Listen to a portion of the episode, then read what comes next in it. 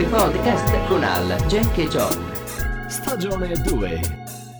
Weila, weila, weila! Bentornati! 10ª puntata, Tripodcast. Io sono sempre Ghemon. Queste puntate volano. Io sono sempre Arsenio, sempre della volta scorsa. In regia il mitico Gigen. Eccala.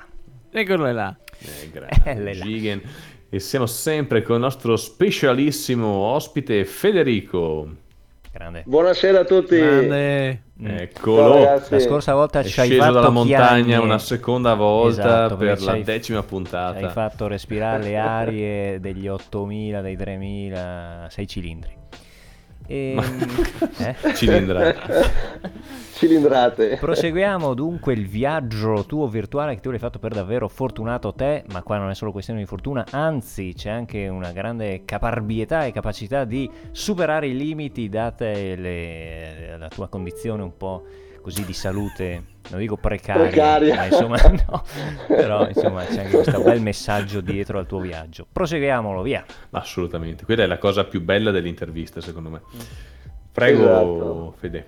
Eri arrivato, l'altra volta ci stavi raccontando che eravate partiti, no?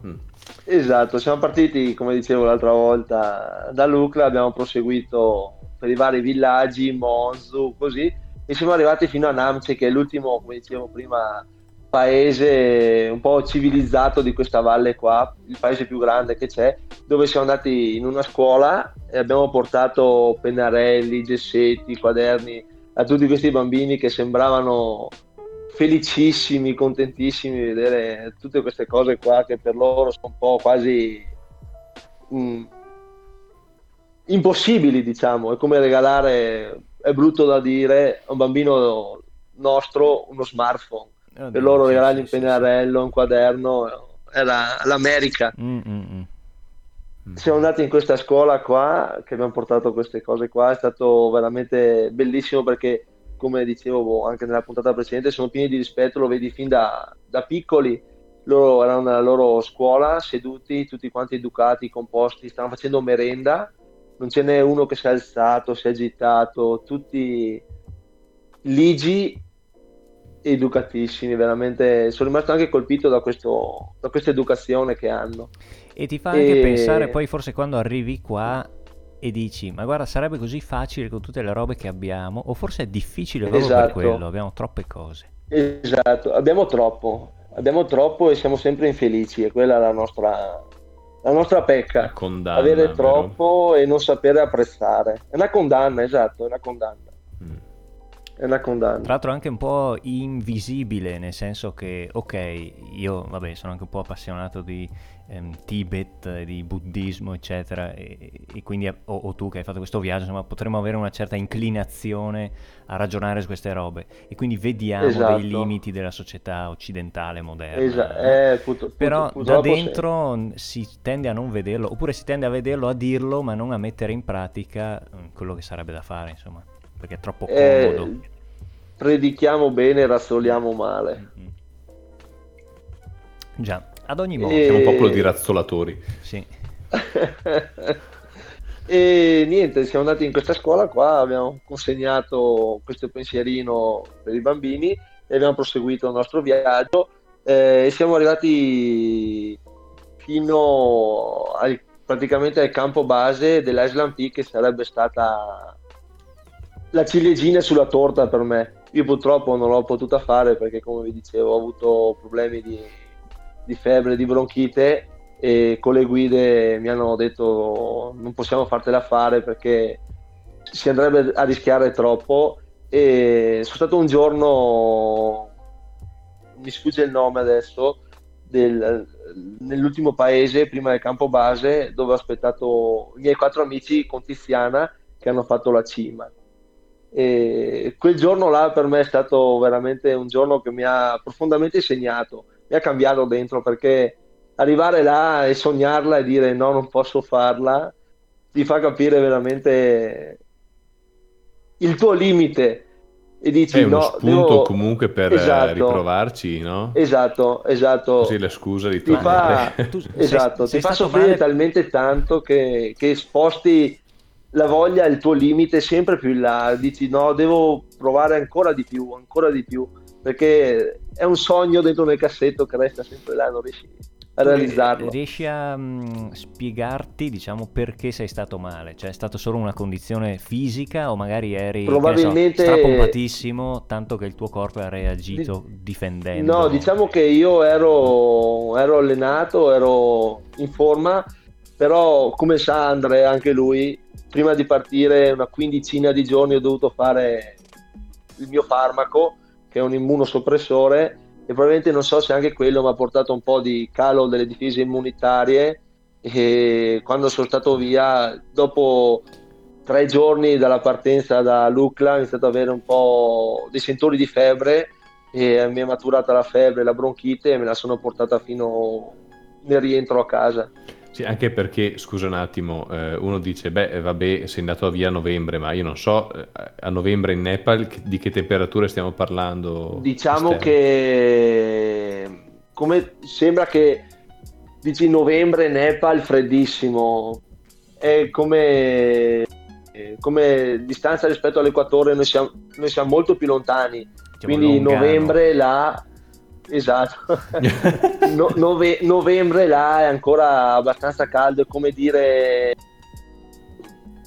è come qua come temperature, dai, durante il giorno si stava bene, si parla di 12, 13, okay, 14 quindi non gradi, sotto zero, però comunque notte, quell'escursione termica che magari ti notte, se non stai attento ti prendi un malanno. Esatto, probabilmente mi è successo così perché il secondo giorno ho fatto anche una corsa lungo un sentiero e non so se ho preso freddo, ho sudato così, me la sono portata dietro praticamente, anche perché poi, che ne so, l'aria rarefatta e la pressione, le alture alle quali, diciamo che la quota, anche se vai su pian piano, fai il tuo acclimatamento così, comunque si sente sempre la carenza di ossigeno. Dopo i 4000 inizi a sentirla, 4000, 4500, sono andato fino a 5100 circa, e mi sono reso veramente conto del fisico cosa va incontro, perché tra la febbre, tra la bronchite, tra la mancanza di ossigeno, sì, perché comunque mancava, anche a fare semplicemente il borsone dove metti dentro le tue cose, così ti siedi sul letto, tiri il fiato e dici aspetta che preparo. Aspetta, dopo anche mangiare, alimentarsi bene è difficile, perché quando inizia a star male la carenza di ossigeno è una brutta bestia contro la fame, contro la febbre. Ti hai riportato qualche farmaco d'emergenza o sei rimasto in balia della malattia? Avevo brufen, aspirine, però mi sarebbe pubblicità chiodo, ok, va bene. Facciamo che avevi brifon, aspirini. Ecco, esatto. Dopo... Nessuno ci paga per questa pubblicità, ricordiamo. Dopo, ascoltando anche le esperienze di altri ragazzi che sono stati via, altri alpinisti così, mi ha messo un po' la paura per possibili dissenterie, problemi intestinali, cose del genere.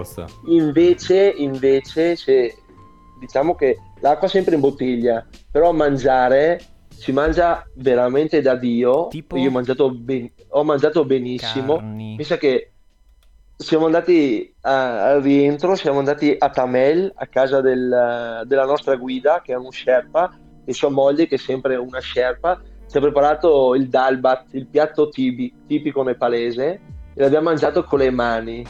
E cosa sarebbe questo piatto? È riso speziato, sì, con delle varie zuppette, carne di pollo, coste e patate, e una cosa fantastica. Ho mangiato con le mani. Ci hanno fatto anche i momo, che sono dei ravioli ripieni che mettono dentro carne, verdure, li puoi mangiare in brodo, dai nostri momo al vapore così, e veramente cose prelibate buonissime. E dal punto di vista intestinale non ho avuto nessun tipo di problema, e ho avuto problemi per altro. È stata una cosa veramente incredibile, sì. No, stavo immaginando se mia nonna quando ero piccolo mi avesse detto Ghemon, vuoi un momo? E io sì nonna, mi avesse dato un raviolo al vapore, sarebbe stata una cosa bellissima. Ma poi la cosa più bella è stata mangiare con le mani. Sì. Un ritorno... Dai per scontato la posata, no? Mangi sempre con la posata, e boh. Ma con le mani con le mangiare è ancora più buono. Sì, sì. È ancora più buono. E ciò perché là, sì, allora si capisce che è un po' il contrario del il fast food, che ne so, al di là del fatto che anche lì mangi con le mani, però lì mangi così per fare più veloce. Là invece, secondo me, è più un rito food, di stare insieme, di condividere, esatto, no, una tola. Esatto.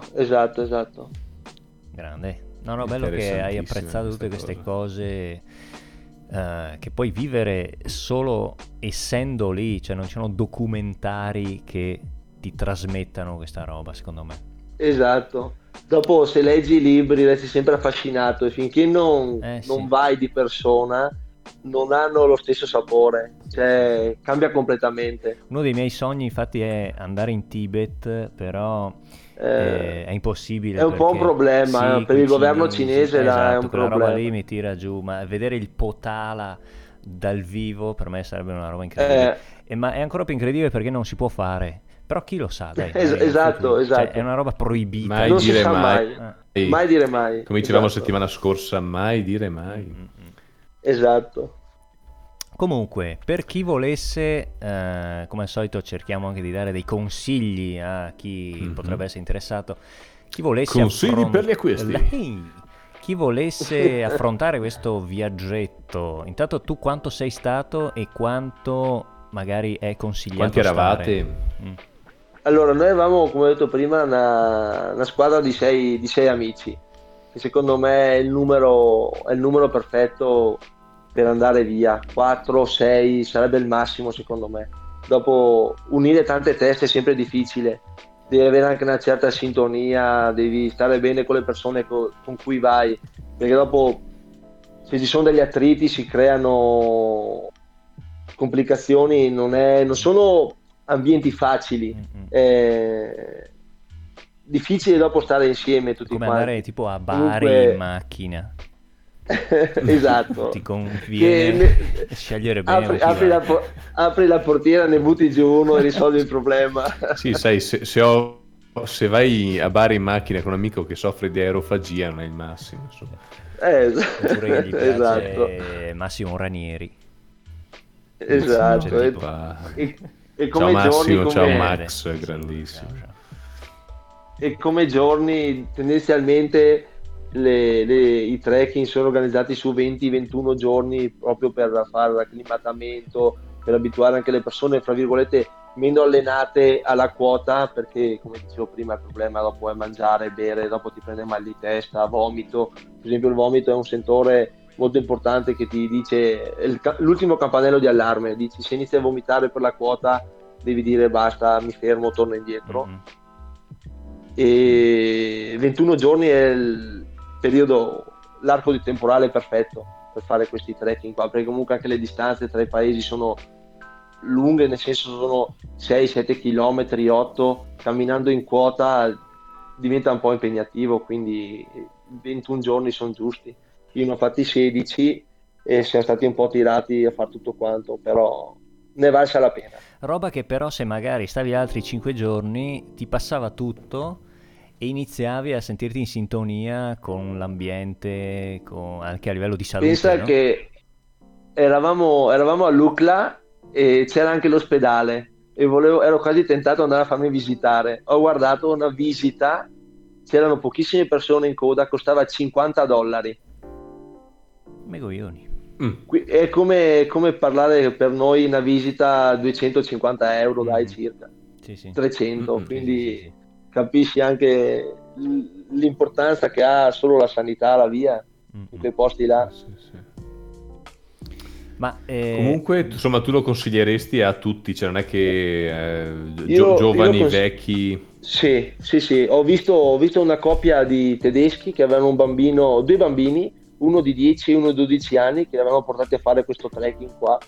Per me sono stati grandissimi, perché gli dai un imprinting ai bambini che è veramente incredibile. Se gli trasmetti la passione, andare in quei posti là da piccoli, secondo me li formerà come persone migliori, secondo me. Gli farà diventare bambini tipo sì. Il silenzio, ad esempio, anche esatto, esatto. Beh, anche il rispetto sì. Per la natura. Adesso siamo in chiusura, però volevo farti una domanda specifica, un po' strana, ma che mi devi rispondere in maniera secca. Andresti a vivere là? Sì. Però la cosa che mi ha sempre limitato purtroppo è che sono condizionato da, fra virgolette, la mia situazione clinica e quindi non posso allontanarmi dal mio sistema sanitario più di tot tempo, perché se dovessi avere qualche problema ho bisogno, e il mio limite più grande è quello, se no non è mentale. Esatto, no, assolutamente. Bene, Ghemon, che te devo dire, puntate splendide queste due. Splendide che finiscono subito, fra l'altro. Sì. Io sono contentissimo comunque di questa sfida contro te stesso che sei riuscito a vincere, perché sei andato, poi per carità tornerai per la vetta finale dell'Island Peak, ma insomma, perché no? Magari 2022 Island Peak per tutti. Per fortuna che c'è Peak. Esatto, ne possiamo organizzare una, dai. Bene, allora guarda, grazie mille di aver portato la tua testimonianza e sono molto contento di aver sentito questa storia. E che tra l'altro ci hai anche fatto un po' andare fuori dalle nostre case dove siamo relegati da un anno ormai. Siamo anche rilegati. Sì, come un bel purtroppo questa pandemia, fra virgolette, ci ha limitato un po' tutti quanti. Vabbè, viaggiamo con la fantasia. Esatto, ci sta facendo sognare ancora di più la libertà, di quanto è importante. Nel 2022 sarà ancora più bello uscire e andare a fare viaggi internazionali, dai. Esatto. Bene. Assolutamente. Ragazzi, io vi saluto tutti quanti, grazie Federico. Grazie mille a voi. Continua così. E alla prossima. Certamente. Va bene. Viva il podcast e ciao ragazzi. Ciao a tutti.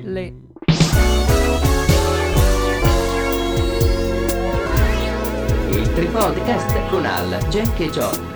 Stagione 2.